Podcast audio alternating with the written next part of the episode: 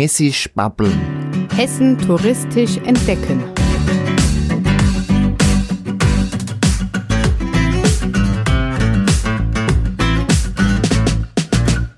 Hessen bietet enorm viele touristische Attraktionen. Die meisten kennen davon noch nicht einmal die Einheimischen. Hessen bietet außerdem viele andere und interessante Dinge und Persönlichkeiten, die sich lohnen, einmal vorgestellt zu werden. Dieser Podcast richtet sich an die Hessen, die mehr über ihr Bundesland erfahren möchten oder einen Ausflugstipp suchen. Mein Name ist Gregor Atzbach und ich bin viel in Hessen unterwegs. Die heutige Ausgabe von Hessisch Babbeln, die dreht sich rund um das Bier.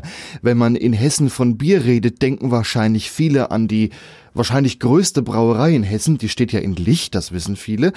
Eine eher kleinere Brauerei, die haben wir besucht, die gibt es in Gießen. Das ist nämlich eine Gasthausbrauerei und zwar von der Gaststätte Alt Gießen. In der heutigen Ausgabe reden wir mit Braumeister Florian Bischoff. Der hat uns erst einmal durch die komplette Brauerei geführt. Hallo Gregor. Genau, wir sind jetzt hier im Herz der Brauerei. Erst nochmal zurück, schön, dass du da bist. Das ist das Sudhaus hier. Hier findet auch der eigentliche Brauvorgang statt. Mit einem Sud stellen wir hier live vor unseren Gästen 1000 Liter heiße Würze her und das sogenannte Bierbrauen hier oben dauert 10 bis 12 Stunden. Die gesamte Produktion, bis unser Bier an der Zapfanlage verzapft wird, dauert insgesamt fünf Wochen. Das heißt, von hier ab wird die heiße Würze runter in den Keller gepumpt und in einen offenen Gärbottich. Und dort gärt das Ganze dann eine Woche, die sogenannte Hauptgärung. Und dann nochmal nach einer Woche vier Wochen Reifezeiten einen geschlossenen Reifetank in dem Lagerkeller. Das heißt, nach fünf Wochen wird unser Bier naturtrüb verkauft Übrigens alle unsere Biersorten, die wir selber brauen, naturtrüb. Warum? Weil wir wollen, dass die Hefe im Bier bleibt, dadurch viel Vitamin B, viele Gerbstoffe von den Zutaten Malz und Hopfen, die den süffig leckeren Geschmack auch ausmachen. Was bleibt noch im Bier? Mineralstoffe, Spurenelemente und Eiweiß. Also im Grunde genommen nur gesunde Sachen. Wir stehen jetzt hier zwischen zwei äh, großen Kesseln. Da drin brauchst du. Genau, Sudhaus habe ich schon erwähnt. Ich möchte kurz erklären, was braucht man eigentlich nach dem Reinheitsgebot von 1516 für Zutaten zum Bierbrauen. Weißt du schon was? Äh, Wasser, Gerste, Hopfen und Malz. Ist äh, völlig richtig, aber aus Gerste müssen wir erstmal Malz herstellen durch einen Keimungsprozess. Komme ich später noch dazu. Ähm, wir brauchen Wasser, Gerstenmalz, Hopfen und die Bierhefe. Hier im Sudhaus zu deiner Rechten sieht man die Sudpfanne. Hier wird in der Früh wenn wir brauen, das Wasser vorgelegt, das Brauwasser und dann kommt das geschrodene Gerstenmalz dazu. Habe ich übrigens hier in einer Schale, das kann man übrigens auch essen. Magst du mal probieren? Ja, er hat hier äh, ja, Körner. Ja, ich suche, die ohne Spelzen sind. Malzkörner, vermelztes Getreide, mhm. die Gerste. Wir haben zwei verschiedene Malzsorten hier übrigens. Das eine nennt man Münchner Malz, das süßlich schmeckt, malzaromatisch. Und das andere ist hier das Spezialmalz, ein Karamellmalz, das Karamellnoten auch ähm, beim Tasting sozusagen jetzt hier ähm, verursacht. Ja, schmeckt ganz anders wie das, das erste. Schön. Da wir unsere Biere übrigens ähm, mit Minimum vier verschiedenen Malzsorten auch brauen, ist das, äh, der Geschmackgehalt im Endprodukt nochmal intensiver auch jetzt vom Malz beeinflusst. Ja, was passiert eigentlich, wenn man das Wasser mit dem geschrotenen Gerstenmalz vermischt hat? Wirken innerhalb drei Stunden natürliche Enzyme und wandeln bei Optimaltemperaturen die Stärke, die im Malzkorn vorhanden ist, um zu vergärbaren Zuckern zu Malzzucker. Der ist dann später auch die Nahrung für die Hefe, die das bei der Gärung umwandelt zu Alkohol und Kohlendioxid oder auch Kohlensäure genannt bei der Gärung. Nach drei Stunden Maischprozess pumpt man die Maische. Maische kommt übrigens von Mischen, der Name von Mischen. Pumpt man die Maische rüber in den Läuterbottich, das ist der hier. Und hier findet ein Trennvorgang statt, das heißt, der Malzrest, der sogenannte Treber, setzt sich auf den schönen Senkboden. Ich mache mal auf, sieht man hier. Jetzt ist das Ganze gereinigt. Diese vier Platten, die hier an der Wand stehen, liegen am Boden. Das ist der sogenannte Senkboden. Und da wird jetzt die Maische draufgepumpt und der Treber setzt sich wie ein Kuchen schön am Boden ab. Und durch diesen Treberkuchen sickert dann die Malzzuckerwürze, also der flüssige Bestandteil, nach unten weg und wird wieder in die Pfanne gepumpt.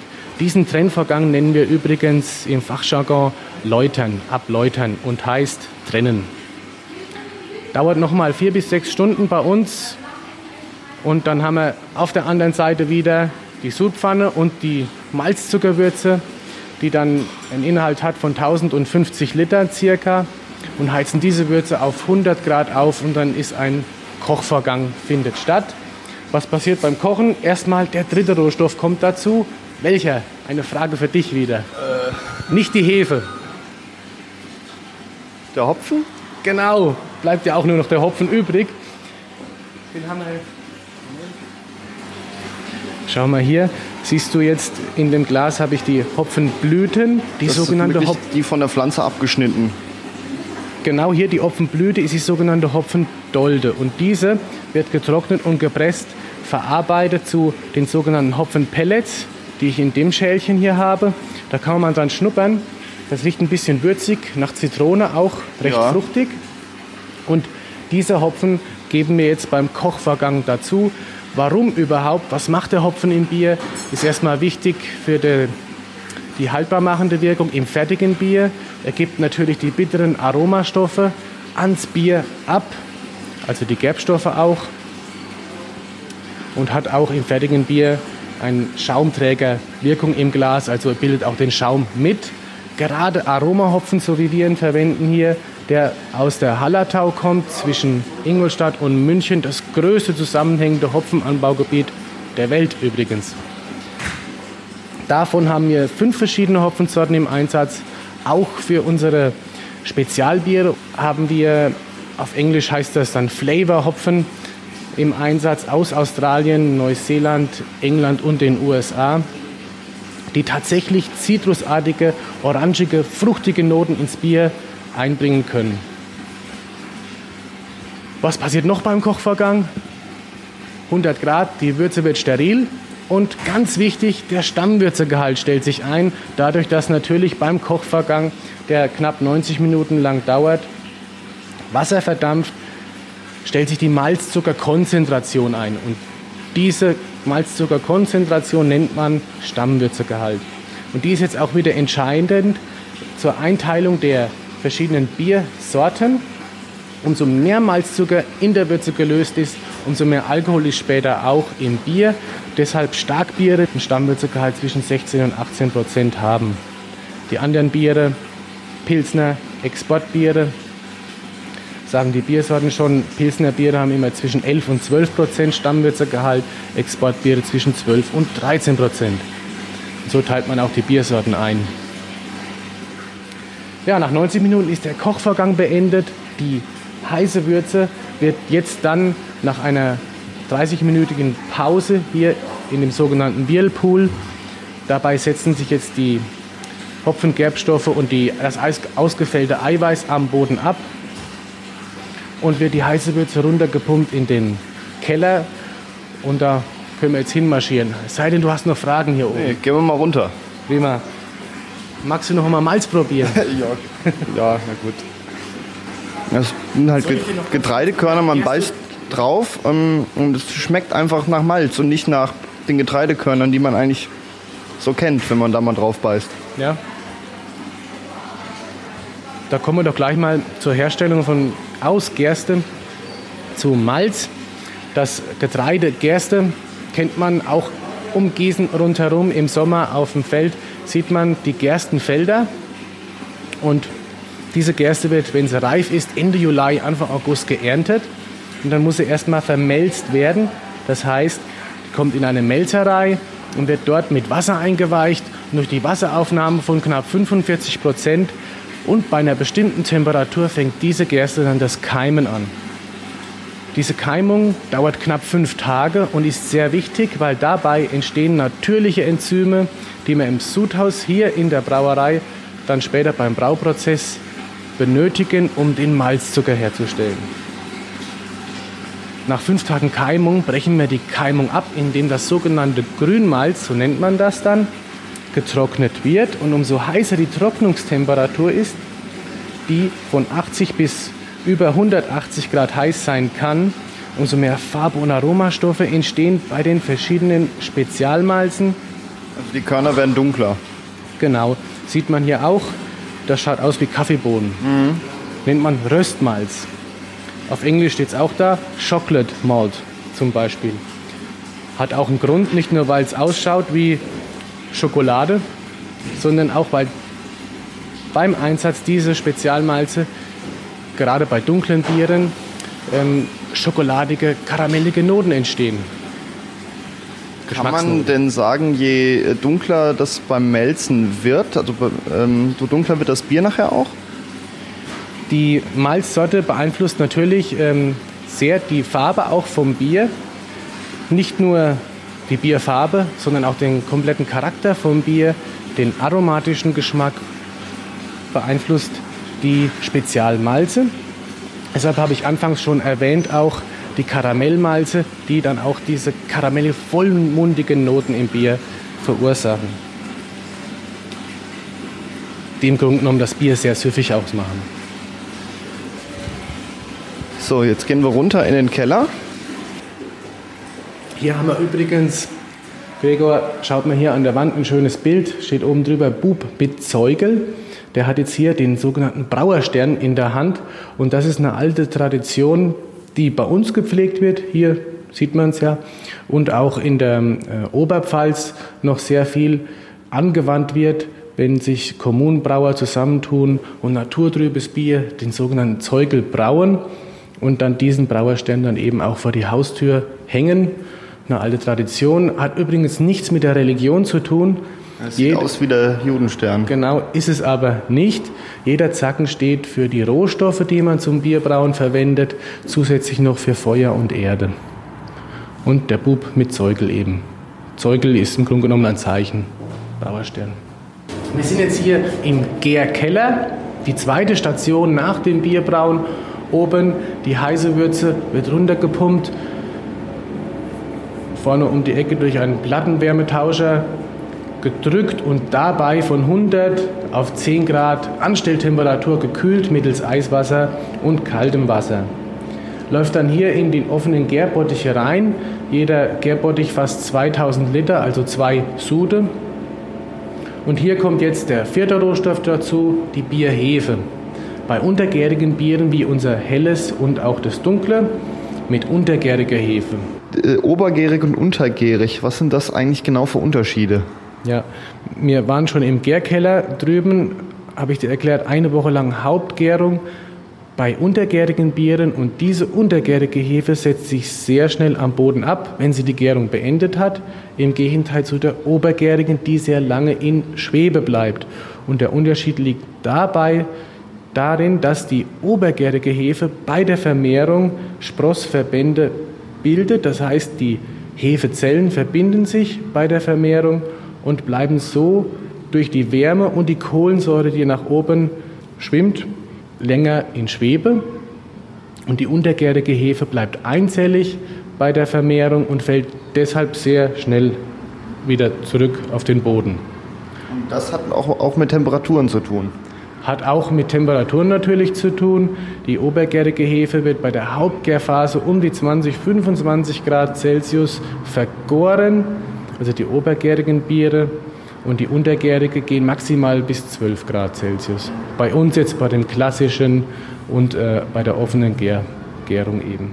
Ähm, man kann ja beim Brauen schon irgendwie ein bisschen beeinflussen, ob Bier Kopfschmerzen macht oder eher weniger. Wie macht man das? Das, das stimmt tatsächlich, ja.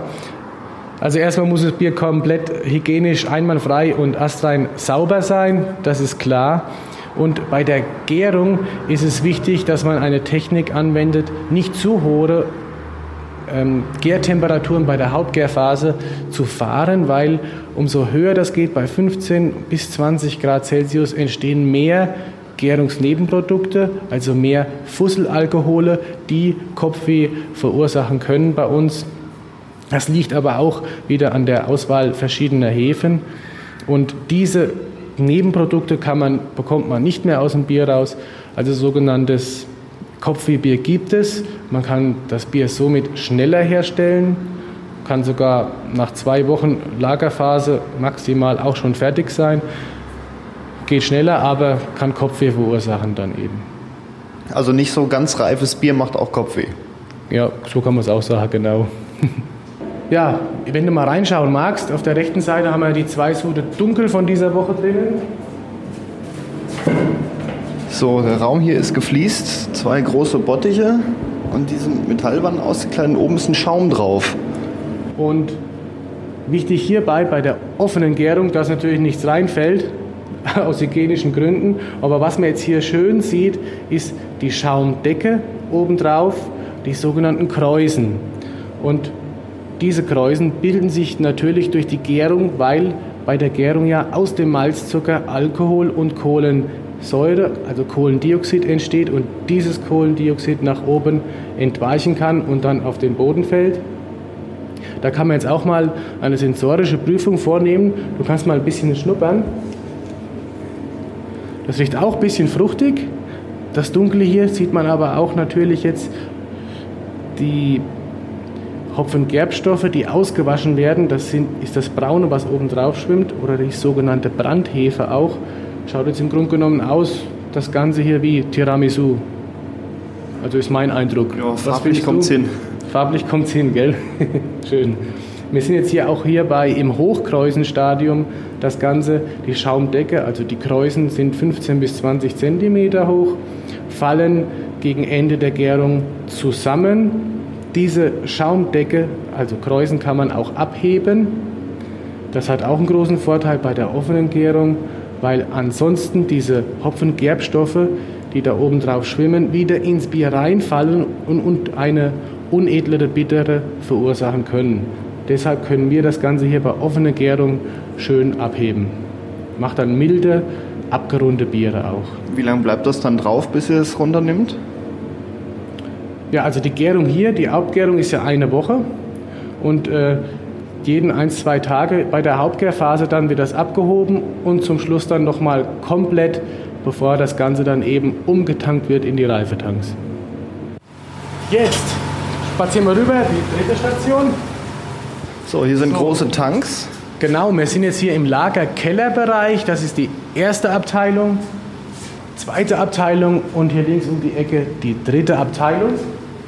Was passiert ja eigentlich nach der Woche, also nach einer Woche Hauptgärung bei Weißbier, bei obergärigen Bieren drei, maximal vier Tage Hauptgärung, wird das sogenannte Jungbier umgetankt hier in den Lagerkeller, also in die Lagertanks, in die Reifetanks. Hier reift unser Bier jetzt dann vier Wochen. Die Tanks sind übrigens geschlossen. Und durch, dadurch, dass sie geschlossen sind, kann jetzt bei der Nachgärung weiterhin Alkohol und Kohlensäure entstehen. Und diese natürliche Gärungskohlensäure kann sich im Bier auch binden. Das heißt, dadurch, dass die Tanks gekühlt werden mit Eiswasser, was durch die schwarz isolierten Rohre hier gepumpt wird, ist das Bier immer bei 2 bis 4 Grad kalt.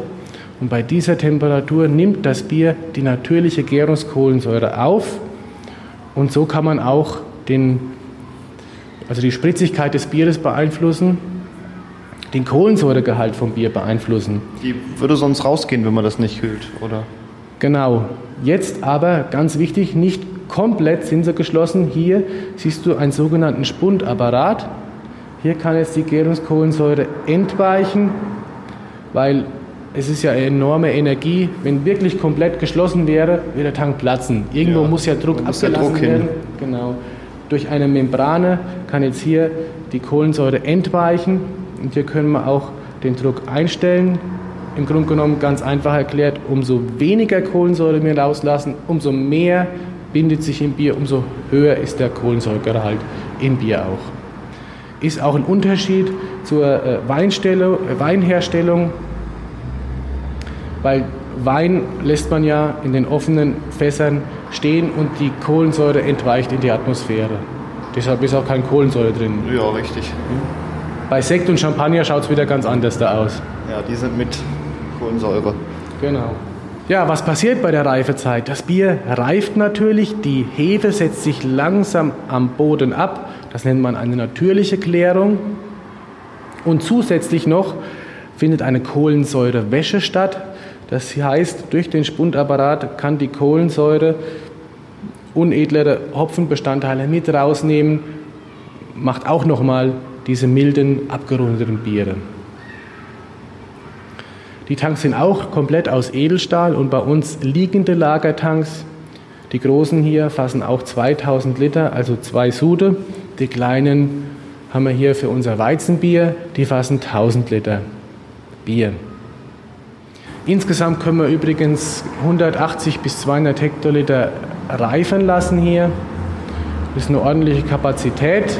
Wir machen aber noch was aus unserem leckeren Bier, nämlich füllen wir unser fertiges Bier in Fässer ab und dann wird das Ganze in einer Brennerei destilliert und dann stellen wir unsere fünf verschiedenen Schnapssorten her. Aus Bier kann man Schnaps machen, wusste genau. ich auch genau. nicht. Der sogenannte Bierbrand, also nicht Weinbrand, sondern Bierbrand. Und da ist der spektakulärste und stärkste auch Schnaps bei uns ist der Hopfenfeuer, der mit 54 Prozent Brennen serviert wird. Dann gibt es den leckeren Hopfenkräuter, den Malzbierschnaps, den reinen Bierbrand, das reine Destillat aus unserem fertigen Bier und den Bierlikör, der recht süß schmeckt, weil er mit der Malzzuckerwürze vom Bierbrauen oben versetzt wird. Das macht in dem Likör den Zuckeranteil aus. Deswegen schmeckt er auch recht süß und hat 30% Alkoholgehalt.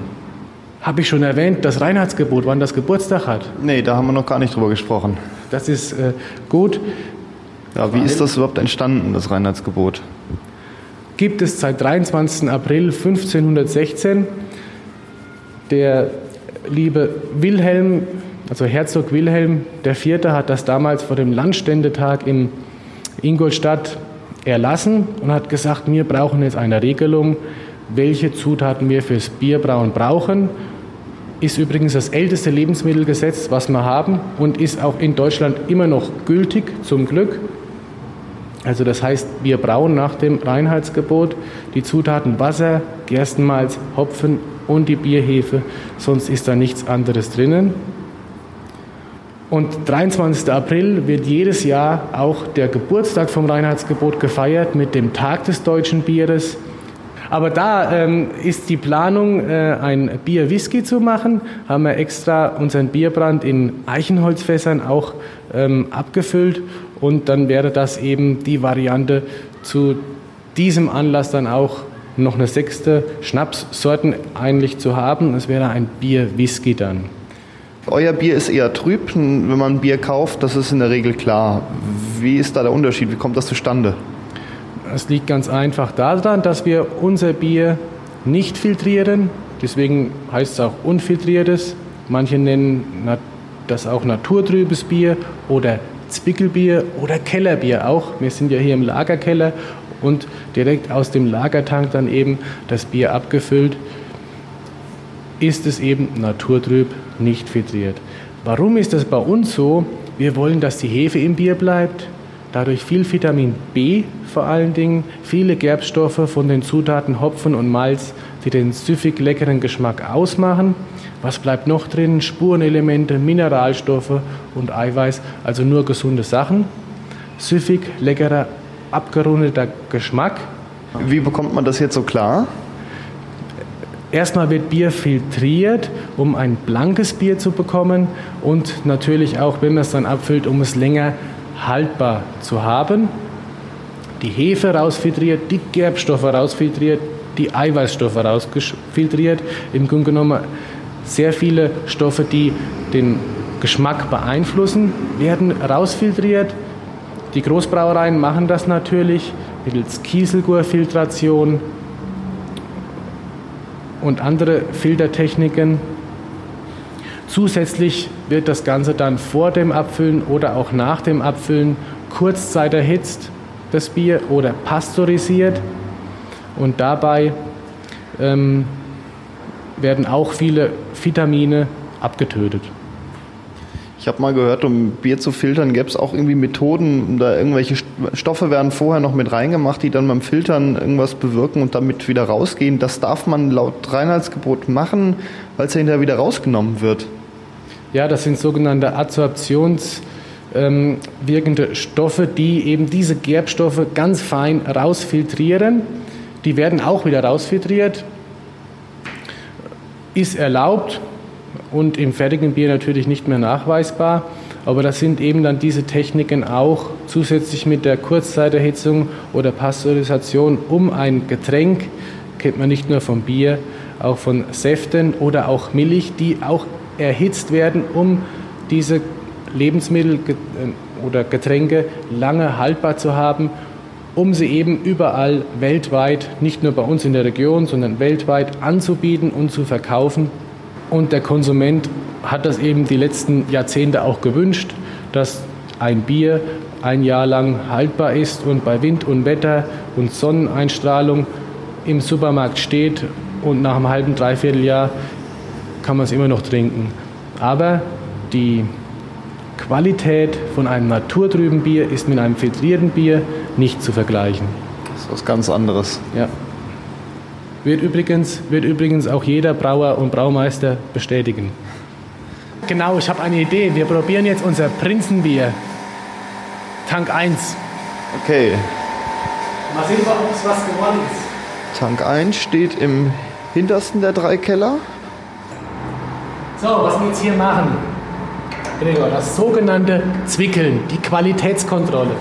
Du hast gerade so ein äh, dünnes Röhrchen dran geschraubt, ähm, durch das man was ablassen kann. Genau, das nennt man Spindel oder auch Wendel genannt. Und das ist deshalb so, das Röhrchen ist deshalb so äh, gewunden, damit man schaumfrei zapfen kann. Das nimmt den Druck aus dem Bier, weil ansonsten, wenn ich am Zwickel aufmachen würde, würde das Bier nur rausschießen und nur schäumen. Und so kann man jetzt die Qualitätskontrolle durchführen. So wie wir das jetzt aber machen, zapfen wir das mit ordentlich Schaum zum Schluss noch, weil der Schaum ist ja auch ein Kriterium. Mhm. Diese Qualitätskontrolle ist übrigens an jedem Reifetank alle halbe Stunde erforderlich. Alle halbe Stunde? Jawohl, alle 30 Minuten erforderlich. Ja, Prost. Das war kein Scherz. so, die Sensorik nennt man das auch. Kommt von den Sinnen, die der Mensch hat. Sehen, riechen, schmecken, unter Umständen auch hören. Tastsinn ist jetzt da nicht so gefragt, vielleicht mit den Lippen. Aber man beurteilt, wie ist der Schaum im Glas. Schöner, feinporiger, fester Schaum, ganz wichtig. Natürlich muss das Glas auch sauber sein. Dann, wie perlt die Kohlensäure nach oben? Auch hier sieht man die natürliche Gärungskohlensäure perlt nach oben. Das Bier hat die Bierfarbe rötlich, ist ein rotes Exportbier vom Stammwürzegehalt her auch und ist unser Prinzenbier. Dann schnuppert man dran, es riecht malzig, sehr aromatisch, leicht süßlich auch. Ja. Mhm. Und dann probiert man das Ganze. Prost. Prost. Zum Wohl. Die Hopfengabe ist auch leicht herb, feinherb, ähnlich wie unser helles auch aber auch durch diese Spezialmalze sehr vollmundig, malzaromatisch. So ein gelungenes, süffiges Bier. Ja, schmeckt sehr gut. Und warum nennt man das Zwickeln eigentlich Zwickeln? Ganz wichtig, jedes Ventil an jedem Lagertank hier, das ist der Zwickel, der Name für dieses Ventil. Und da macht man die Qualitätskontrolle und das nennt man Zwickeln. Hast du schon mal äh, irgendwo ein Zwickelbier getrunken? Noch nicht. Gibt es gerade in äh, Oberfränkischen, wird sehr viel Zwickelbier angeboten. Ist genauso ein naturtrübes Bier, wie es bei uns sowieso ist, weil es unfiltriertes Bier ist. Nur der Name dafür. Zwickelbier kommt von dem Ventil direkt am Lagertank. Man nennt naturtrübes Bier auch unfiltriertes Kellerbier. Auch ungespundetes gibt es auch auch im Oberfränkischen. Bayerischen, Oberfränkischen, ungespundetes ist das Bier direkt aus dem Gärkeller dann in ein Fass abgefüllt. Ähnlich wie eine Flaschengärung und ungespundet, weil kein Spundapparat am Fass dran ist. Ähm, wie kann man eigentlich die äh, Schaumkrone beeinflussen? Das ist bestimmt beim Brauen auch schon wichtig, dass die stabil bleibt, oder? Genau. Äh, gerade naturtrübe Biere, die noch viel Eiweiß drin haben, haben erstmal einen viel besseren Schaum auch. Und dann die Auswahl des Hopfens. Äh, Aromahopfen, so wie wir ihn verwenden, macht einen ganz tollen Schaum auch im Bier. Vor allen Dingen, wenn man verschiedene Sorten noch kombiniert. Und ganz wichtig ist natürlich Kohlensäuregehalt. Umso mehr Kohlensäuregehalt, umso mehr Schaum ist im Grunde genommen auch da, kann sich mehr Schaum entwickeln. Mir fällt jetzt übrigens, denke ich gerade dran, Bier ist eigentlich das einzige Getränk, Getränk, weltweit, was so einen tollen Schaum hat. Fällt dir was anderes ein? Mm. Höchstens noch Milchkaffee oder sowas oder Cappuccino. Ja, da will man einen Schaum ja haben, aber der, der muss ja gemacht werden. Der ja. steht ja nicht beim, beim normalen Ausschenken. Ja. Genau, also da ist auch wieder Bier äh, ein Unikat. Stimmt. Toll eigentlich. So, jetzt gehen wir runter in den Keller zum Malzlager. Genau. So, ein großer Kellerraum und viele Säcke drin. So viel sind es gar nicht mehr, Gregor, weil schon fast leer. Nächste Woche noch zwei Sude und dann kommt am Donnerstag die nächste Malzlieferung. Kommen wieder fünf, sechs Tonnen Malz in 50 Kilo Säcken bei uns immer angeliefert.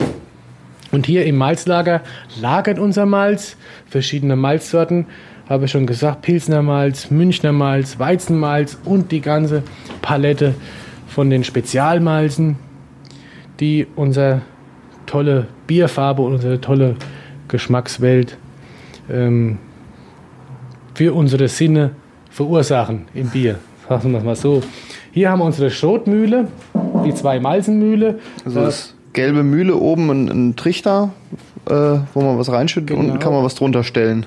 Unten kommt dann der leere Sack dran, geklemmt, vergurtet mit dem Gurt oder Gürtel auch genannt. Und dann wird das Ganze eben geschrotet. Die Walzenmühle zerkleinert das Malz, nicht komplett, grob geschrotet. Und von hier aus dann brauchen wir ja für einen Sud 180 bis 200 Kilogramm geschrotenes Malz. Das nennt man dann die sogenannte Schüttung. Und von hier aus wird das Ganze dann ins Säcken hochgetragen zum Sudhaus und dann beim Brauen eben dann mit dem Wasser vermischt. Hier ist unser kleiner Schnelldampferzeuger. Mit dem jetzt machen wir unser Dampf. Und mit dem Dampf wird dann das Sudhaus oben zum Kochen gebracht, zum Aufheizen. Zusätzlich haben wir noch einen großen Heißwassertank, den wir auch mit dem Dampf dann aufheizen für unser Brauwasser. So, Achtung, es wird ein bisschen laut.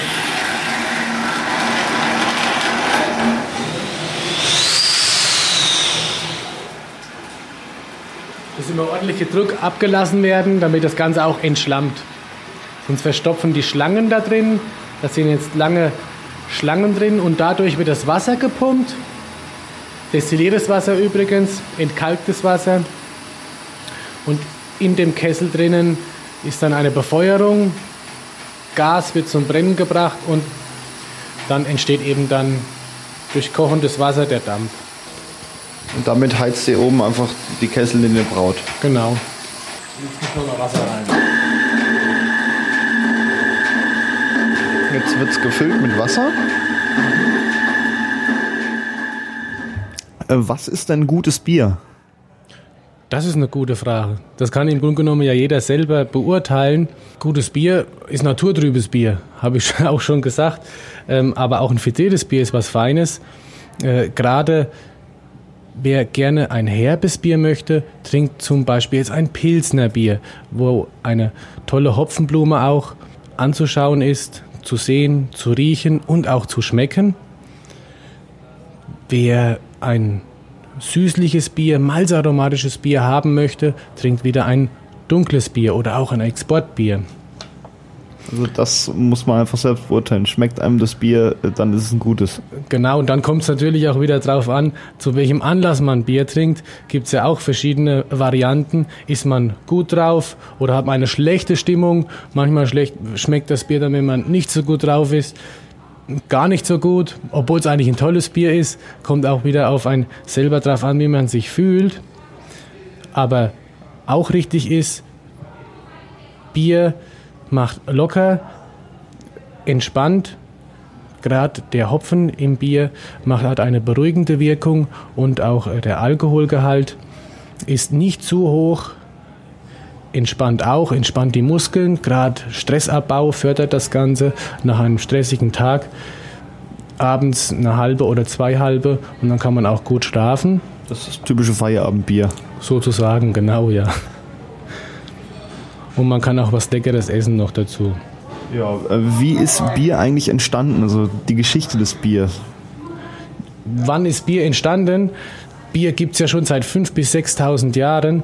Man sagt damals, die ähm, Sumerer und auch Ägypter haben schon Bier gebraut. Entdeckt ist es im Grunde genommen durch einen Zufall. Damals äh, ist ja auch schon Brot gebacken worden.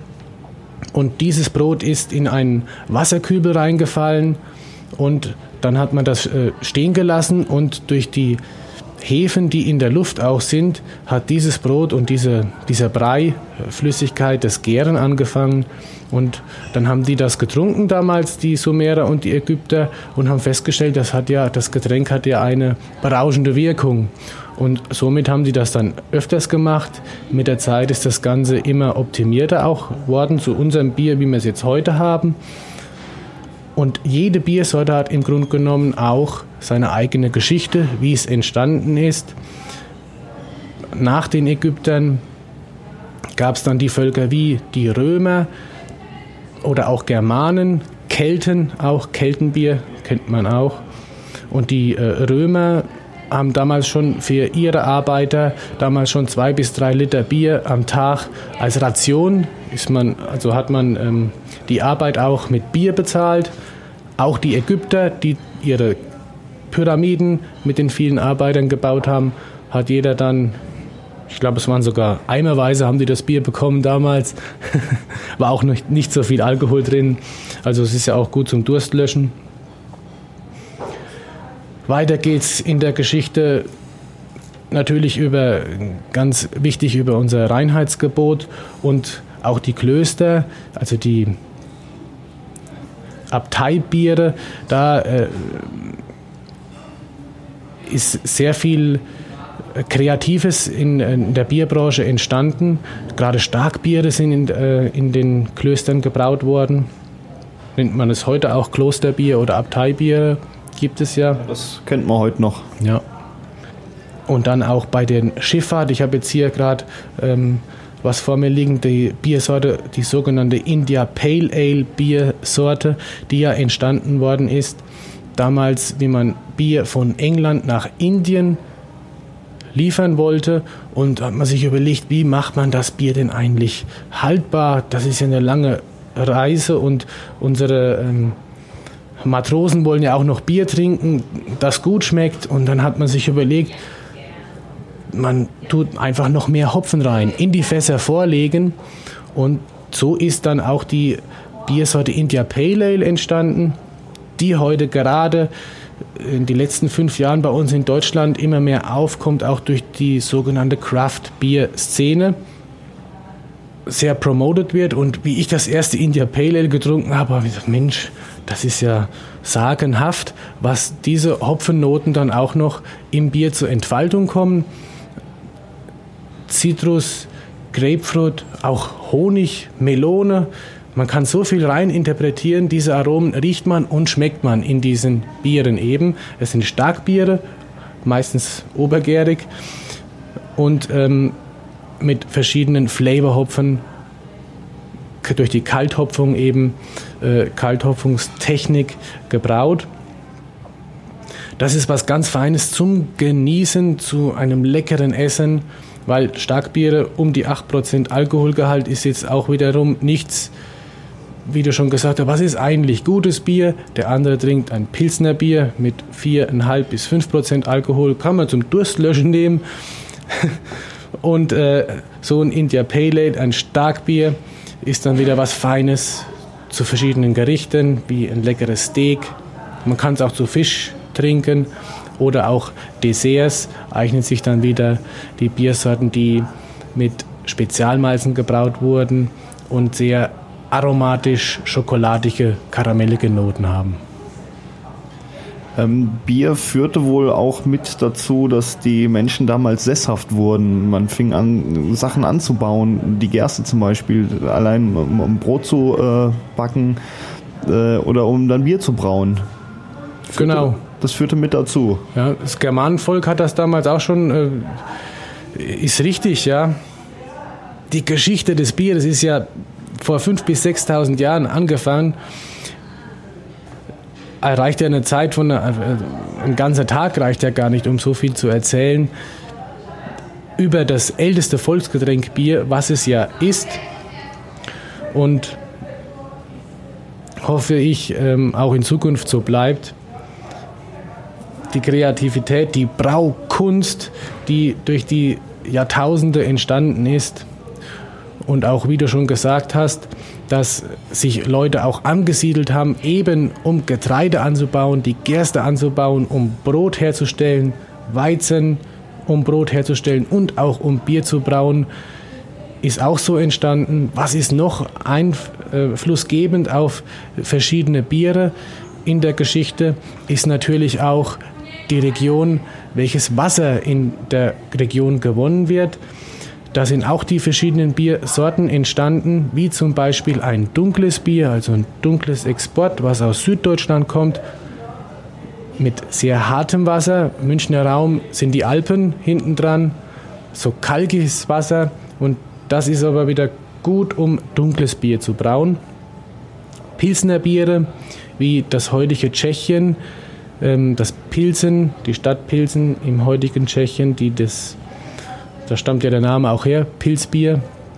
Die haben sehr weiches Wasser, also um die 2 Grad deutsche Härte, teilt man das ja ein.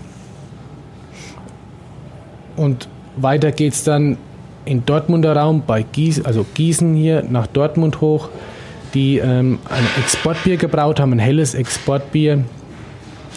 Ähnliche Wasserqualität wie wir in Gießen hier übrigens auch haben. Und darauf kommt es eben an, auch zu wissen, wie ist die Wasserbeschaffenheit, Magnesium- und Calciumanteil im Wasser und daraus kann man dann auch seine verschiedenen Biersorten brauen. Unser Wasser hier in der Region ist im Grunde genommen hervorragend für alle unsere Biersorten. Universalwasser quasi. ja, nicht, also Universalwasser hast du schön gesagt, aber wir bleiben immer noch bei Brauwasser. Wichtig. Okay. Weil beim Brauen ist immer entscheidend, Trinkwasserqualität ist Voraussetzung und dann eben das Brauwasser müssen wir wissen, welche Mineralien sind gelöst. Nicht nur deswegen auch um den Brauprozess beeinflussen diese Qualitäten ja auch und vor allen Dingen auch die Gärung. Und dadurch ist dann auch wieder entscheidend, wie später dann die Qualität vom Bier ist. Das Brauwasser, was ihr nehmt, ist das einfach normales Leitungswasser oder kommt das hier aus irgendeiner speziellen Quelle? Wir brauchen keinen eigenen Brunnen, das ist klar. Wir haben das von den Stadtwerken Gießen, da kommt unser Wasser her. Wir können natürlich mit ähm, Aufbereitungsanlagen das Wasser so einstellen, wie wir wollen. Wir müssen das ja auch regelmäßig kontrollieren. Wie ist die Beschaffenheit? Ist es Trinkwasserqualität, was bei uns ankommt? Und ist es dann auch Brauwasser, so wie wir es haben wollen? Generell, das Gießener Wasser hat, um wieder um die Härtegrade zu ähm, erwähnen, 8 bis 10 Grad deutscher Härte eignet sich hervorragend für unsere Biere, für helle Biere, hopfenbetonte Biere, aber auch für malzaromatisch, malzaromatische dunkle Biere eignet sich das hervorragend. Und das Wasser bekommt sehr aus Queckborn und Vogelsberg. Also Naturlandschaften haben wir hier auch äh, in Hessen und das Wasser ist natürlich top. Ja, sollte man bei Leitungswasser in der Regel von ausgehen. Das, die Vorschriften für Leitungswasser sind ja auch äh, deutlich äh, stärker wie die für Mineralwasser. Ja, äh, ist ja Trinkwasser. Man kann es ja so aus der Leitung trinken. Eben, ja. Ähm, die Stammwürze im Bier. Ja, was versteht man unter dem Begriff Stammwürze? Stammwürzegehalt ist die Malzzuckerkonzentration in der Würze. Man sagt auch der Extrakt dazu. Und woraus besteht der? Der besteht aus Einfachzuckern, Zweifachzuckern, Dreifachzuckern, Aminosäuren, also Eiweiße. Viele Vitamine sind drin und dieser Stammwürzegehalt teilt man wiederum die Biersorten ein. Pilsner Biere haben einen Stammwürzegehalt zwischen 11 und 12 Prozent Malzzuckerkonzentration und Starkbiere wie Maibock und Weihnachtsbock bei uns zwischen 16 und 18 Prozent und daraus dann ein Alkoholgehalt um die 6,5 Prozent, später auch im Bier. Kann man so eine Faustformel nehmen, Stammwürzegehalt durch 2,5 und dann hat man etwa den Alkoholgehalt, der später auch im Bier ist. Kann man sagen, je stärker das Bier schmeckt, desto mehr Stammwürze ist, hat das Bier. Hatte vorher den höheren Stammwürzegehalt, ja. Also der Stammwürzegehalt ist der Extrakt und der wird ja umgewandelt bei der Gärung zu Alkohol und Kohlensäure und dann bleibt immer noch auch Dextrine, die man nicht vergären kann, also die Hefe nicht vergären kann, bleiben als Restkohlenhydrate im Bier vorhanden, die dann den Körper von dem Bier auch machen. Und ähm, diese Kohlenhydrate dann ist dann wieder das, was dann viele sagen, Mensch, das Bier, das macht ja dick. Das ist ja, trinkt man so viel Bier, hat man den Bierbauch oder dicke Backen. Äh, also es kommt nicht vom Bier, aber wiederum ist es auch mit beteiligt, weil Bier eben die Eigenschaft hat, dass es erstmal durstlöschend ist, aber auch appetitanregend und gerade nach einem stressigen Arbeitstag abends was also ein Bier trinkt und dann hat man Appetit auf eine deftige Nahrung und bewegt man sich dann abends nicht mehr. Und da kommt der Bierbauch dann her. Da kann das dann wiederum kommen, ja. Aber generell hat Bier eigentlich eine diätätische Wirkung. Wenn man viel Bier trinkt, nimmt man eher sogar ab. Und was ist auch noch eine gute Eigenschaft ist, dass es harntreibend ist, also spült die Niere durch und es gerade bei älteren Herren, bei Männern so wie du und ich, wenn man älter ist, auch beugt die Entstehung de, von Prostatakrankheiten vor, dass sie also nicht entstehen, so meine ich es. Also Bier ist äh, gesund in Maßen wahrscheinlich. In Maßen, genau. Ja, in Litermaßen.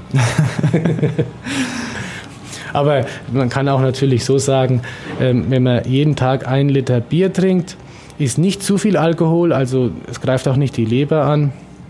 Und eben diese Ration jeden Tag ein Liter Bier, dann wird man 100 Jahre alt, wenn nichts anderes dazwischen kommt. Also ein Liter Bier am Tag ist gesund. Genau. ähm, die Biersteuer, die richtet sich ja auch nach der Stammwürze vom Bier, oder wie ist das? Genau, richtet sich nach der Stammwürze und die Stammwürze ist ja abhängig oder gibt den späteren Alkoholgehalt ähm, vor und danach richtet sich die Biersteuer. Jede Brauerei für das produzierte Bier, was verkauft wird, jeder Liter muss so und so viel Prozent an die Biersteuer, ähm, also an den Staat eben abgegeben werden.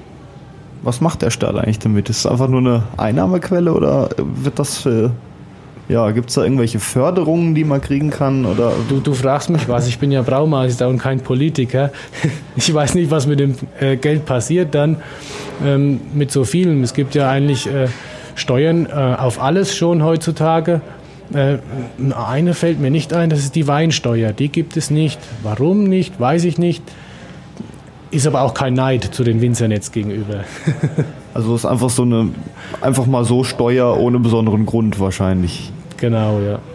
Ich habe mal was gelesen von so äh, stärksten Bieren der Welt mit so 60, 70 Prozent Alkohol. Wie kann man das machen? Das letzte, was ich gehört habe, waren 57 Prozent Alkoholgehalt. Das ist ja eigentlich ein Schnaps oder Liköre. Man kann das äh, durch verschiedene Brautechniken äh, kann man Alkoholgehalt um 10 Prozent nach dem Reinheitsgebot gebraut erreichen.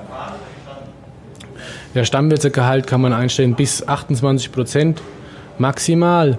Wenn man nicht nach dem Reinheitsgebot braut, kann man eben, um diesen Stammwirzegehalt, also die Malzzuckerkonzentration zu erhöhen, zusätzlich Zucker dazugeben. Stammwirzegehalt erhöhen und somit ist auch später mehr Alkohol im Bier. Jetzt ist aber das Problem, die Hefe vergärt nicht. Ähm, alles kann nicht alles vergären. Ab einem gewissen Alkoholgehalt wird die Hefe abgetötet. Und um das Bier jetzt noch stärker zu machen, hat man verschiedene Varianten entwickelt, um zum Beispiel ein Starkbier nach, bei der Lagerung einzufrieren. Und durch, die, durch das Einfrieren des Eis wird dann die Flüssigkeit rausgeholt und was übrig bleibt, ist ein stärkeres Bier dann. Ich habe gerade schon mal nochmal nachgeschaut. Das stärkste Bier äh, ist schottisch und hat 67,5 Prozent. Ja. Und äh, das stärkste Deutsche, das kommt aus Gunzenhausen und hat äh, die 57,5. Da ist das mein Stand noch. Genau. Jetzt hat er nochmal 10, 10 Prozent Alkoholprozent ja, nochmal drauf Das letzte gemacht. ist auch noch nicht so alt. Das ist von Oktober 2013. Ah ja. Da haben die wahrscheinlich gerade den Rekord nochmal getoppt. Die Schotten haben die vielleicht das mit Whisky angereichert, um den Alkoholgehalt zu erreichen. Hm, man weiß es nicht. Übrigens, Whisky kommt ja auch aus Schottland. Ähm, die, äh, eine Whiskyherstellung ist ja ähnlich wie bei der Bierproduktion. Man tut auch Malz einmeischen mit Wasser, vermischen und äh, den Malzzucker entstehen lassen und diese Flüssigkeit dann eben Hefe dazu und dann wird das Ganze vergoren und diese vergorene Jungbier kann man es ja nennen, ist halt nicht gehopft, wird destilliert und diese Destillat wird dann in Fässer gelagert und reift, ich meine, bis vier Jahre und dann hat man eben einen tollen Whisky. Ähm, zum Malzen, ähm, das wird ja heute kaum noch äh, selber gemacht. Es gibt äh, kaum noch Melzereien äh, oder die wenigsten Brauereien machen das noch selber erstmal, wie funktioniert das Malzen? Also man hat die äh, Gerstenkörner. Genau, aus der Gerste, übrigens, die sich am besten zum Bierbrauen eignet, die Sommergerste, die zweizeilige, nickende Sommergerste, sieht man auch auf den Feldern im Sommer. Ende Juli, Anfang August wird diese geerntet und muss vermelzt werden. Du hast schon gesagt, heutzutage machen das eigentlich spezialisierte Malzfabriken, Melzereien, die aus Gerste Malz herstellen für die Brauereien. Es gibt noch vereinzelte Brauereien, die selber auch noch melzen. Aber durch die Entwicklung, die Technik ist das heute optimierter und günstiger für die Brauereien, dann eben bei den Melzereien das Malz zu kaufen. Auch bessere Qualität. Und was passiert da? Die Gerste muss erstmal mit Wasser eingeweicht werden und fängt durch die Wasseraufnahme von knapp 45 Prozent und bei einer gewissen oder bestimmten Temperatur das Keimen an. Und diese Keimung ist jetzt ganz entscheidend und sehr wichtig. Die dauert knapp fünf Tage und dabei entstehen natürliche Enzyme, die wir in der Brauerei unbedingt brauchen, um den Malzzucker herzustellen. Also es gibt stärkeabbauende Enzyme, eiweißabbauende Enzyme, auch fettabbauende Enzyme. Entstehen alles bei der Keimung werden die gebildet und nach dieser Keimungszeit wird das Ganze abgebrochen, indem man das sogenannte Grünmalz trocknet. Und umso heißer die Trocknungstemperatur ist, die von 80 bis 180 Grad heiß ist, also die Darrtemperatur, sagt man im Fachjargon, das Ganze wird getrocknet, gedarrt. Umso mehr Farb- und Aromastoffe entstehen und so kann man dann auch wieder die Spezialmalze beeinflussen und diese wieder anteilig eingesetzt beim Bierbrauen bestimmen den Charakter vom Bier, den malzaromatischen Geschmack und natürlich auch die Bierfarbe. Generell unsere Biere, die wir brauen, unser Altgießener Helles hat eine goldgelbe Farbe, geht in die Pilsner Richtung, weil durch die Hopfengabe, also die Bittereinheiten, die im Bier drin sind, im fertigen Bier ist es ein Pilsner Bier. Auch der Stammwürzegehalt ist ein Pilsner Bier. Aber kein typisches Pilsner, weil es eine goldgelbe Farbe hat, durch diese Spezialmalze auch beeinflusst und dadurch auch das Bier süffiger, malziger ist, also malzbetonter der Malzvorgang. Äh, dann liegen da die äh, Getreidekörner und ja, müssen befeuchtet werden, äh, dass die ihre natürliche Keimung anfangen. Aber dann müssen die umgeschichtet werden, sonst fangen die auch an zu schimmeln. Das ist richtig. Ähm, die Gerste wird ja geerntet, wird erstmal geputzt, von allen, von Erde und Steine gereinigt, zwischengelagert. Sogenannte Keimruhe nennt man das auch. Und dann wird die Gerste in Wasser eingeweicht. Dauert circa 48 Stunden die Wasseraufnahme und dann wieder eine sogenannte Trockenweiche. Dann wird das Wasser wieder abgelassen und dann bei einer bestimmten Temperatur fängt dann eben diese Gerste das Keimen an. Und die Keimung, also die Keimlinge wachsen dann aus dem Gerstenkorn raus. Drei Viertel bis ein, äh, eine Kornlänge hat diese dann erreicht nach fünf Tagen. Dann wird die Keimung abgebrochen und das Ganze getrocknet. Die Keimung findet übrigens in Keimkästen statt. Und wie du auch richtig erkannt hast, das Ganze fängt ja Schimmeln an irgendwann. Um das zu vermeiden, gibt es Wender, die das Malz wenden. Und ganz früher, wie man viele Brauereien noch selber gemälzt haben, gab es eine sogenannte Tennenmelzerei. Das heißt, auf einem normalen Fliesenboden ist diese Gerste verteilt worden, war circa 30, 40 Zentimeter hoch und jeden Tag zweimal musste das Ganze gewendet werden mit Malzschaufeln, sagt man dazu. Die wahrscheinlich aussehen wie Schneeschieber oder so. Und genau, ja, ähnlich, ja, bisschen anders da. Äh, aus Holz auch. Und das war schon eine anstrengende Arbeit.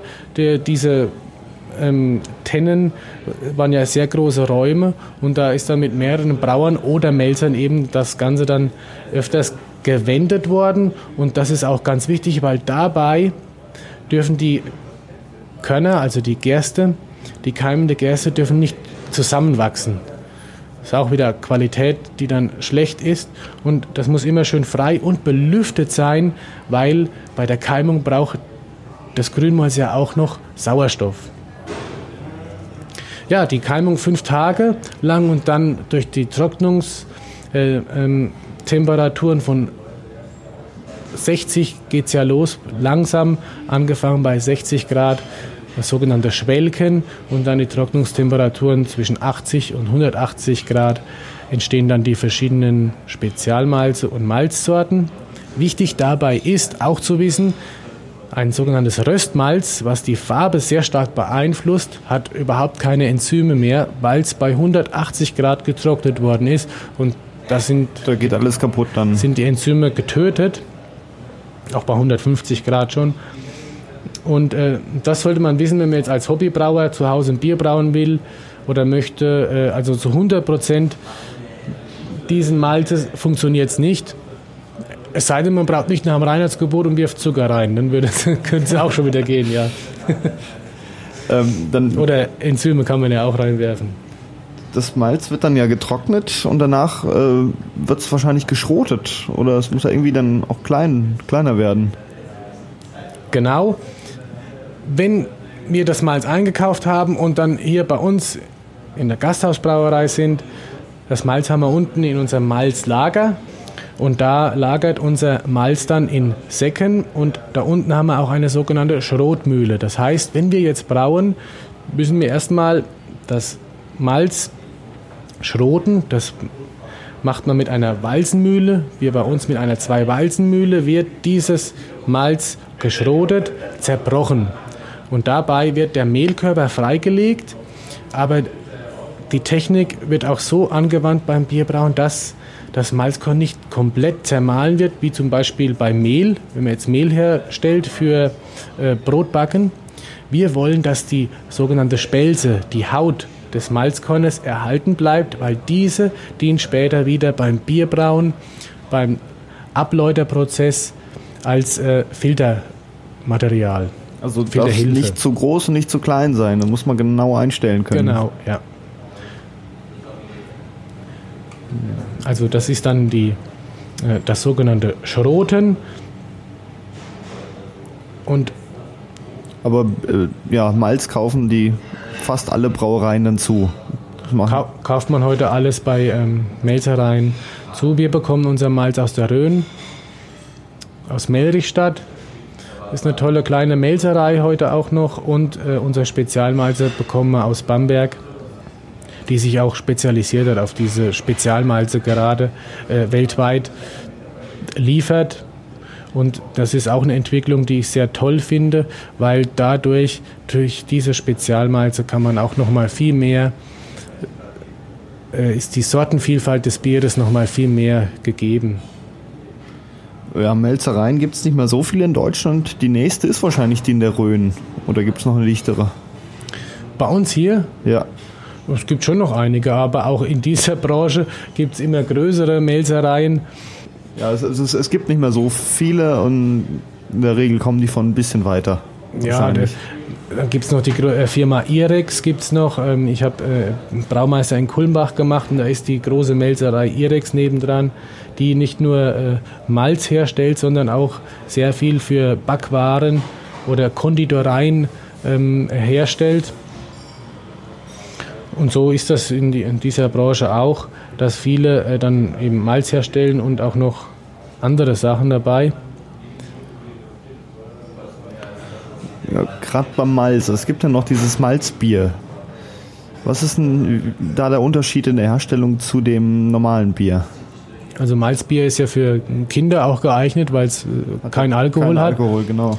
Ähm, nicht ganz, also ein alkoholfreies Bier auch darf als solches bezeichnet werden, das muss man schon wissen, äh, und hat aber immer noch einen Restalkoholgehalt von 0,5 Prozent.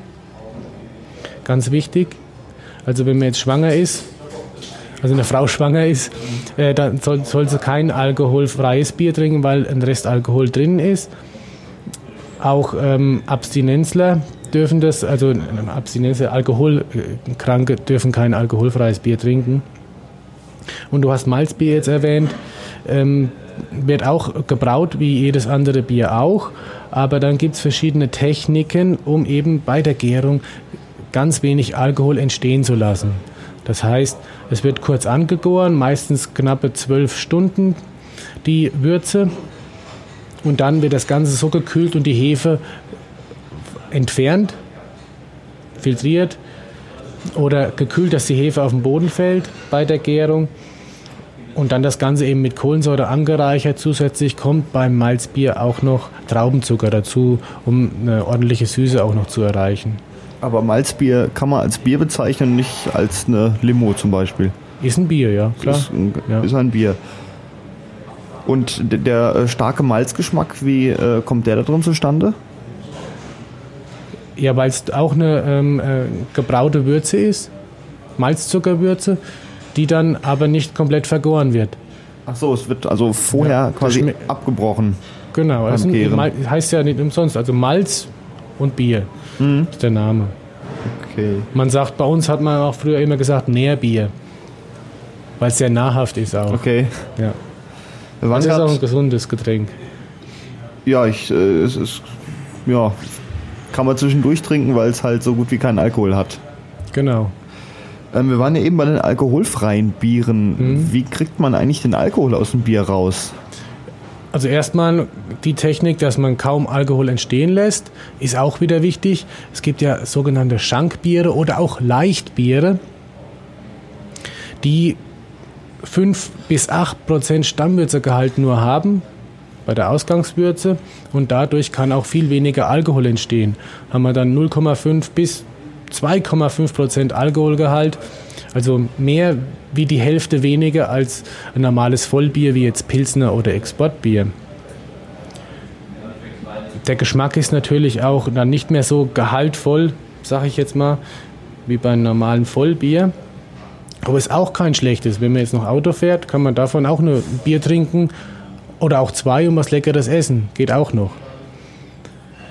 Und alkoholfreies Bier, so wie es jetzt in der heutigen Zeit ist, wie viele Brauereien entwickelt haben in der letzten Zeit, das Bier wird angegoren und dann haben wir einen Alkoholgehalt von 0,5 bis 1 Prozent und diesen Alkohol kann man aber auch wieder mit Entalkoholisierungsanlagen eben rausholen. Auch bei 5% Alkoholgehalt kann man komplett den Alkoholgehalt wieder rausholen. Alkoholgehalt ist zwar ein Geschmacksträger, aber wenn kein Alkohol drin ist und man dieses Bier trinkt, ist er auch sehr gesund, ist auch isotonisch und man kann auch noch Auto fahren. Es gibt sogar auch Brauereien, die mittlerweile 0,0% Alkoholgehalt in diesen Bieren haben. Wie machen die das dann? Komplett rausholen, mittels ähm, Vakuum verdampfen. Der Alkohol verdampft ja bei gewissen Temperaturen oder auch mittels Membranen. Man kennt das auch, wie man kann sich das vorstellen wie eine Dialyse. Also wenn man Blut wäscht, kann man auch durch diese Membranen eben den Alkohol rausholen. Komplett rausholen gibt es eine Brauerei, die wirbt, dass sie ihr ähm, Bier zu 100, nee, nee, nicht zu 100 Prozent, das habe ich nämlich auch, wie ich das erste Mal gelesen habe, denke ich, das stimmt doch gar nicht. Da steht da 0,0 Prozent alkoholfrei. Äh. Verstehst du das? 0,0 Prozent alkoholfrei, dann ist Alkohol drin. Das sehe ich auch so. Und zwar habe ich das das erste Mal gesehen beim Fußball-Länderspiel von der deutschen Nationalmannschaft. Und bei der Bandenwerbung hat dort gestanden, ich nenne es die Brauerei nicht, hat also der Name der Brauerei dort gestanden und dann steht da 0,0% alkoholfrei. Hm. Und ich habe es nicht verstanden. Ich habe mir tatsächlich dann auch so eine Flasche Bier gekauft und auf dem Kronkorken drauf steht das genauso. 0,0% alkoholfrei. Nur auf dem Etikett irgendwo ganz klein steht dann drin 0,0% Alkoholgehalt. Das ist richtig. Das wäre richtig. Das wäre ja. richtig. Also ich finde, da ist eigentlich Handlungsbedarf da, äh, weil das ist schon ein bisschen irreführend auch. Ich meine, das kann ja passieren, aber es ist irgendwo falsch. Ja, das wird da auch wahrscheinlich dann ähm, kontrolliert durch wahrscheinlich Behörden und dann müssen die Brauereien wahrscheinlich Strafe zahlen, wenn sie da Sachen versprechen, die es nachher nicht hat. Also, Ja, Lebensmittelämter gibt es ja auch und äh, auch Kennzeichnungspflicht ähm, oder Kennzeichnungsverordnungen gibt es natürlich. Ich weiß nicht, wie das jetzt da ist. ja, Vielleicht ist es ja auch richtig, aber ich finde es irgendwie unlogisch. 0,0% alkoholfrei. Dann wäre wahrscheinlich richtig, wenn dort steht 100% alkoholfrei. wäre besser gewesen, ja. Da habe ich mir auch schon die Variante überlegt, könnten wir ja eigentlich auch werben, dass unser Bier 95% alkoholfrei ist. Könnte man auch mal machen, ja. Also ein bisschen spaßig das Ganze sehen, trotzdem noch. Ja, könnte man machen. Äh, bringt äh, ja, bestimmt merkwürdige Blicke und Leute, die dann erstmal neugierig werden. Genau. ja. Ähm, wie sieht denn eigentlich der Biermarkt in Deutschland aus? Der ähm, gehört ja großteils irgendwelchen Konzernen, ähm, wo dann viele kleinere Brauereien drunter fallen.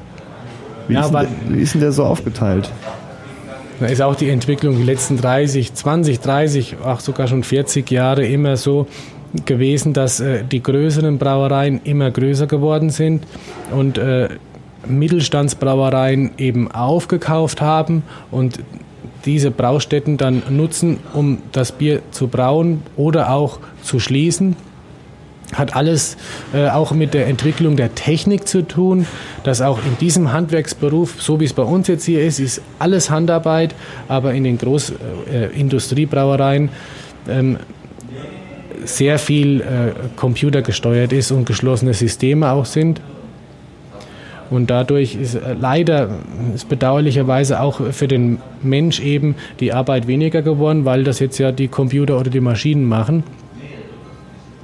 Was ich schade finde, weil die Passion und die Leidenschaft, die ein Brauer oder ein Braumeister auch mit einbringt, äh, ist dann da ein bisschen weniger tatsächlich.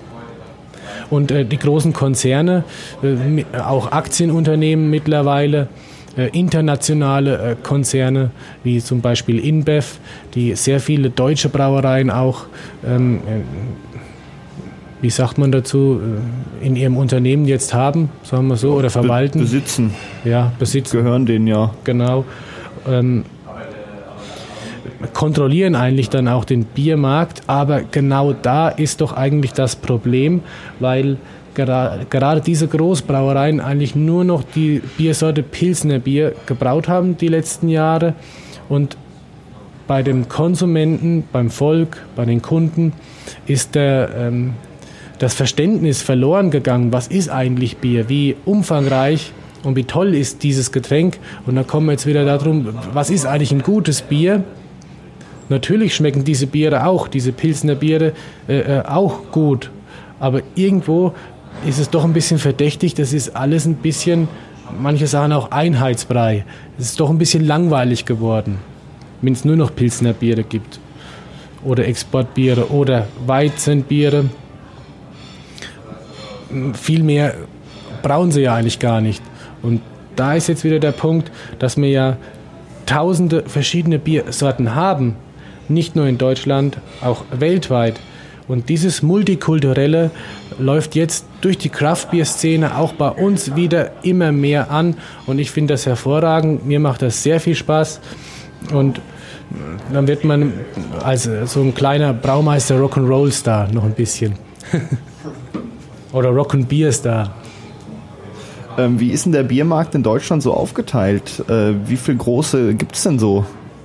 Wie viele große? Ja, äh, Bitburger ist ja zum Beispiel ein Konzern, denen viele kleine gehören. Ja, also Bitburger, die Bitburger Braugruppe, da gehört auch Köstritzer dazu. Und ähm, sogar auch hier äh, nebendran ist Lich, die Licher Brauerei gehört auch zu diesem Konzern dazu. Ich weiß gar nicht, welche Brauereien noch alles.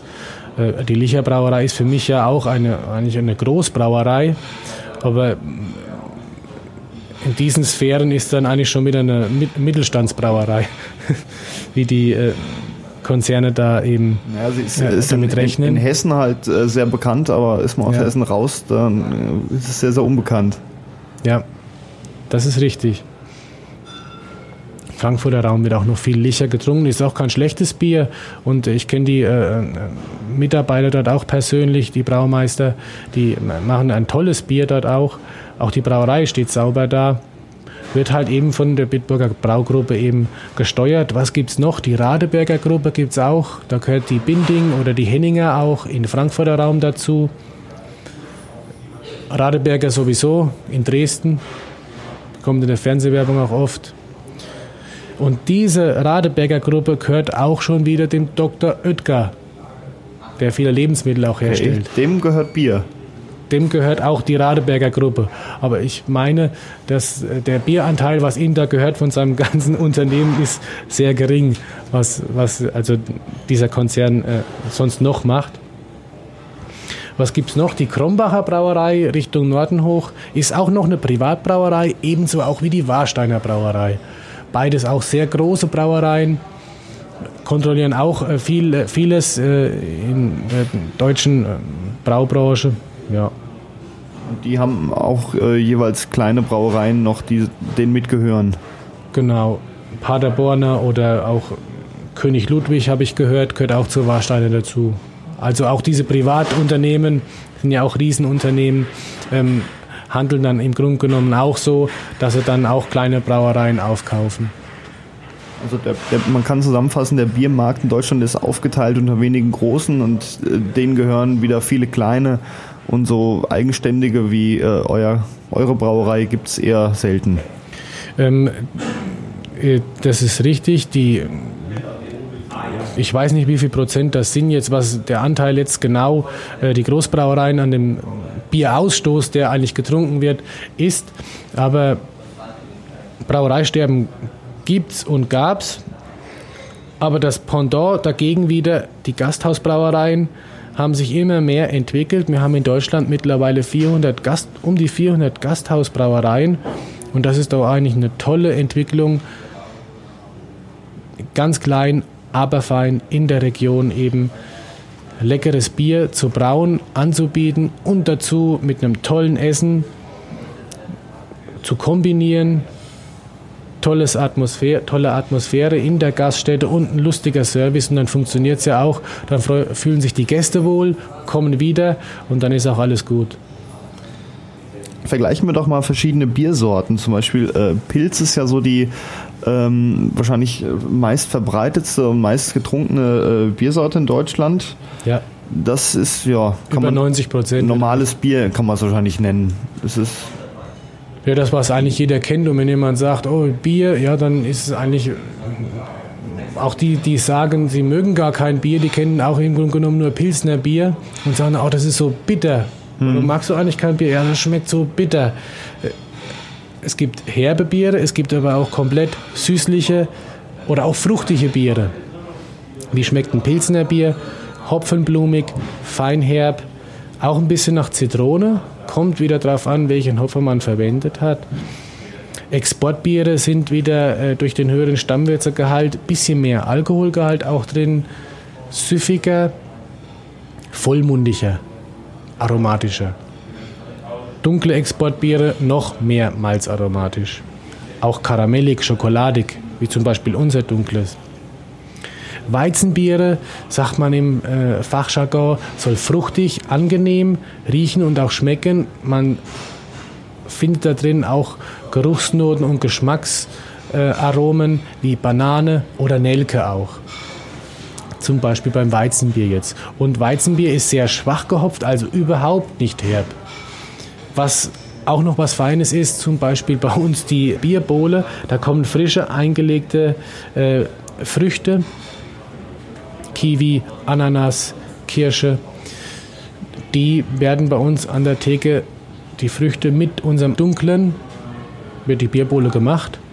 Und das ist auch nochmal was Leckeres. Da hat man nochmal mehr Vitamine drin, im Grunde genommen mit den Früchten und auch ein bisschen was zu knabbern noch. Ist auch nicht herb.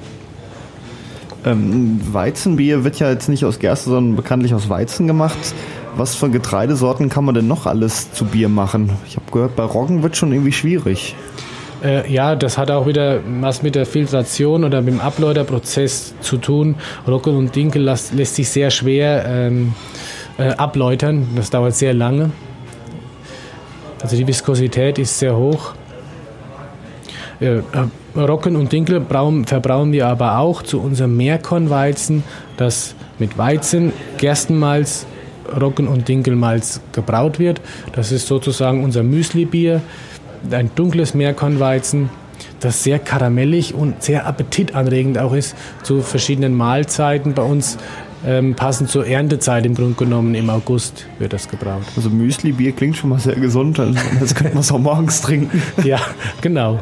Warum nicht? Also fruchtig ist es auch, dieses Bier, aber hat noch durch diese Spezialmalze und Roggen und Dinkel was Brotartiges, Karamelliges. Also wie frisches Bauernbrot im Grunde genommen. So kann man es wahrscheinlich vergleichen, ja. Theoretisch könnte man aus allem Bier machen, was Stärke hat, oder? Ja, klar. Theoretisch aus einer Kartoffel.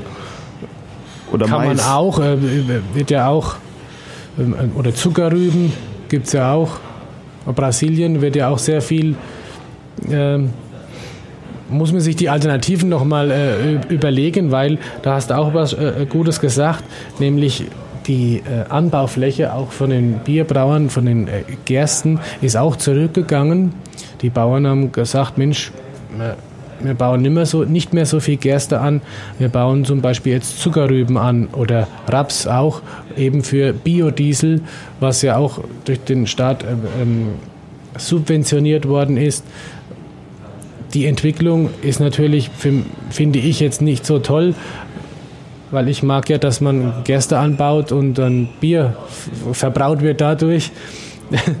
und äh, nicht so viele ähm, Agrarflächen jetzt für Biodiesel zum Beispiel bereitstehen. Das lässt dann ja wahrscheinlich auch die Getreidepreise wieder steigen, wenn die Bauern äh, günstiger jetzt den Raps angebaut kriegen, weil sie da subventioniert für werden.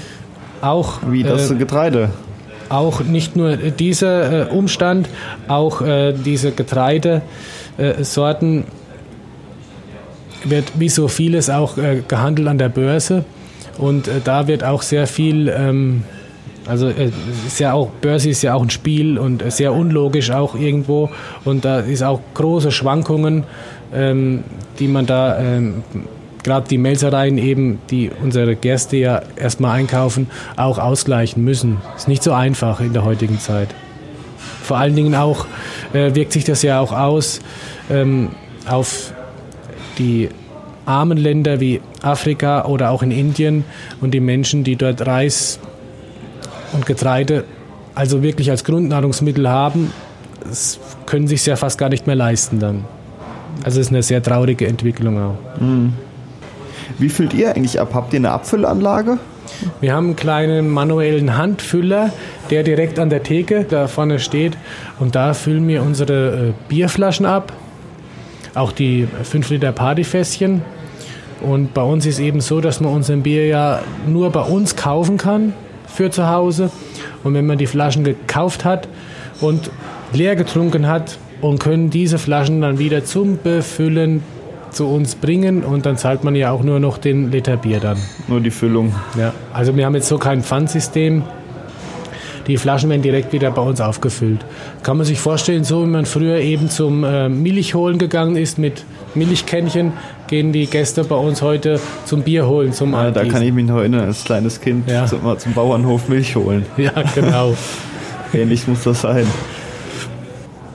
Und bei uns nochmal, vielleicht zu unseren Bieren zurückkommend, ähm, die Stammbiere bei uns, unser helles, unser dunkles. Namensgebung ist eigentlich recht einfach gemacht. Das helle ist heller wie das dunkle und umgekehrt. Ja, liegt nah. Und äh, dann unser Weizenbier eben, ist ein typisches bayerisches Weizen vom Aroma her und vom Geschmack auch. Und als vierte Sorte variiert das immer bei uns äh, saisonal bedingt die Spezialbiere, wie im Moment unser Landbier. Und diese Spezialbiere werden am Tisch auch immer separat nochmal mit einem Schildchen beschrieben. Vielleicht brauche brauch ich auch noch ein Gartenbier, mal gucken. Also Biergarten haben wir im Sommer ja auch draußen. Ja, da gibt es ein Blumenwiesenbier, irgendwas Lustiges fällt fällt uns schon noch ein. Ja, äh, das Landbier übrigens hat einen Stammwürzegehalt von 14 Prozent. Und äh, 14% Stammwürzegehalt durfte man früher gar nicht brauen vor 15 bis 20 Jahren. Das war ein sogenanntes Lückenbier. Zwischen 14 und 16% Stammwürzegehalt durfte man das Bier so nicht brauen. Mittlerweile hat sich das Gesetz geändert. Jetzt darf man auch das doch. Finde ich auch schön so. Und äh, was kommt nach dem Landbier? Kommt die Faschingszeit, auch bei uns in Gießen. Und dann gibt es unser Prinzenbier, das auch ein rötliches, eine rötliche Bierfarbe hat. Nach dem Prinzenbier kommt schon der Maibock. Frühlingsbier, Maibock ist ein Starkbier, unser Sommerbier und vielleicht noch ein leckeres Überraschungsbier. Ja, was macht ihr mit eurem Bier in der Küche? Da hattest du mir noch was erzählt. Genau, das ist eine tolle Frage. Aus unserem Bier machen wir ja in der Küche noch erstmal der Malzrest, der beim Trennvorgang, beim Abläutervorgang im Sudhaus übrig bleibt, ist ja der sogenannte Treber. Da machen wir in der Küche unser Treberbrot, also unser eigenes Brot, Treberbrot. Das gibt es dann zu verschiedenen Gerichten, auch wie der Strammer Max oder auch zu Steaks als Beilage. Ähm, die, das dunkle Bier haben wir, machen wir in der Küche unsere Marinaden für die Steaks. Deshalb werden die auch nochmal so richtig schön lecker karamellisiert. Gerade die Steaks vom Lava Grill sind ja unschlagbar. Das sind meine äh, Favoriten im Grunde genommen. Auch die Vorderwürze gibt es dann bei den Marinaden. Oder zu Desserts dient die Vorderwürze auch noch als Zuckerzusatz, Malzzuckerzusatz. Und Ja, also Bier ist schon. für die Küche auch geeignet. Man das war kann, schon soweit, ja. man kann bei, Sup leckere bei Sachen Suppen, draus bei machen. Suppen gibt es auch noch, die kommen noch, bei Suppen gibt es noch äh, verschiedene Zwiebelsuppe gibt es noch. Weißbier wird auch verwendet, also ein Bier, was nicht so stark gehopft ist. Kommt dazu Bockbier, wird auch verwendet. Da macht unser Küchenchef, die kreieren da wirklich tolle Gerichte mit. Immer in Kombination mit unserem Bier. Also man kann mit Bier tolle Gerichte machen. Ja. Okay.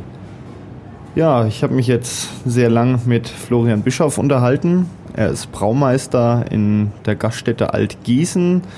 Ähm, ja, ihr braut euer eigenes Bier und das kann man dann hier trinken oder auch kaufen. War schön, dass ich mal vorbeikommen konnte.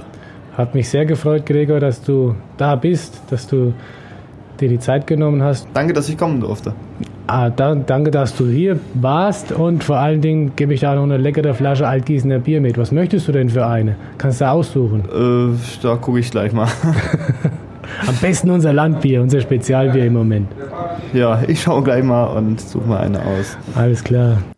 Das war Braumeister Florian Bischoff und mit ihm habe ich mich verabredet in der Gasthausbrauerei Altgießen, eine Gaststätte mitten in Gießen.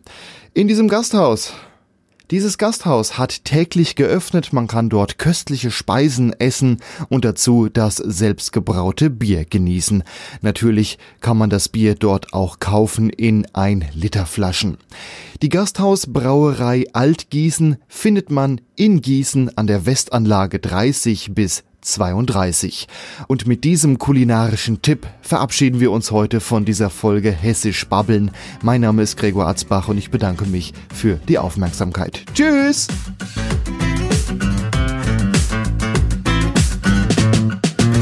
Das war Hessisch Babbeln. Hessen touristisch entdecken. Weitere Informationen zum Thema und weitere Informationen zum Podcast gibt es im Internet auf www.hessisch-babbeln.de.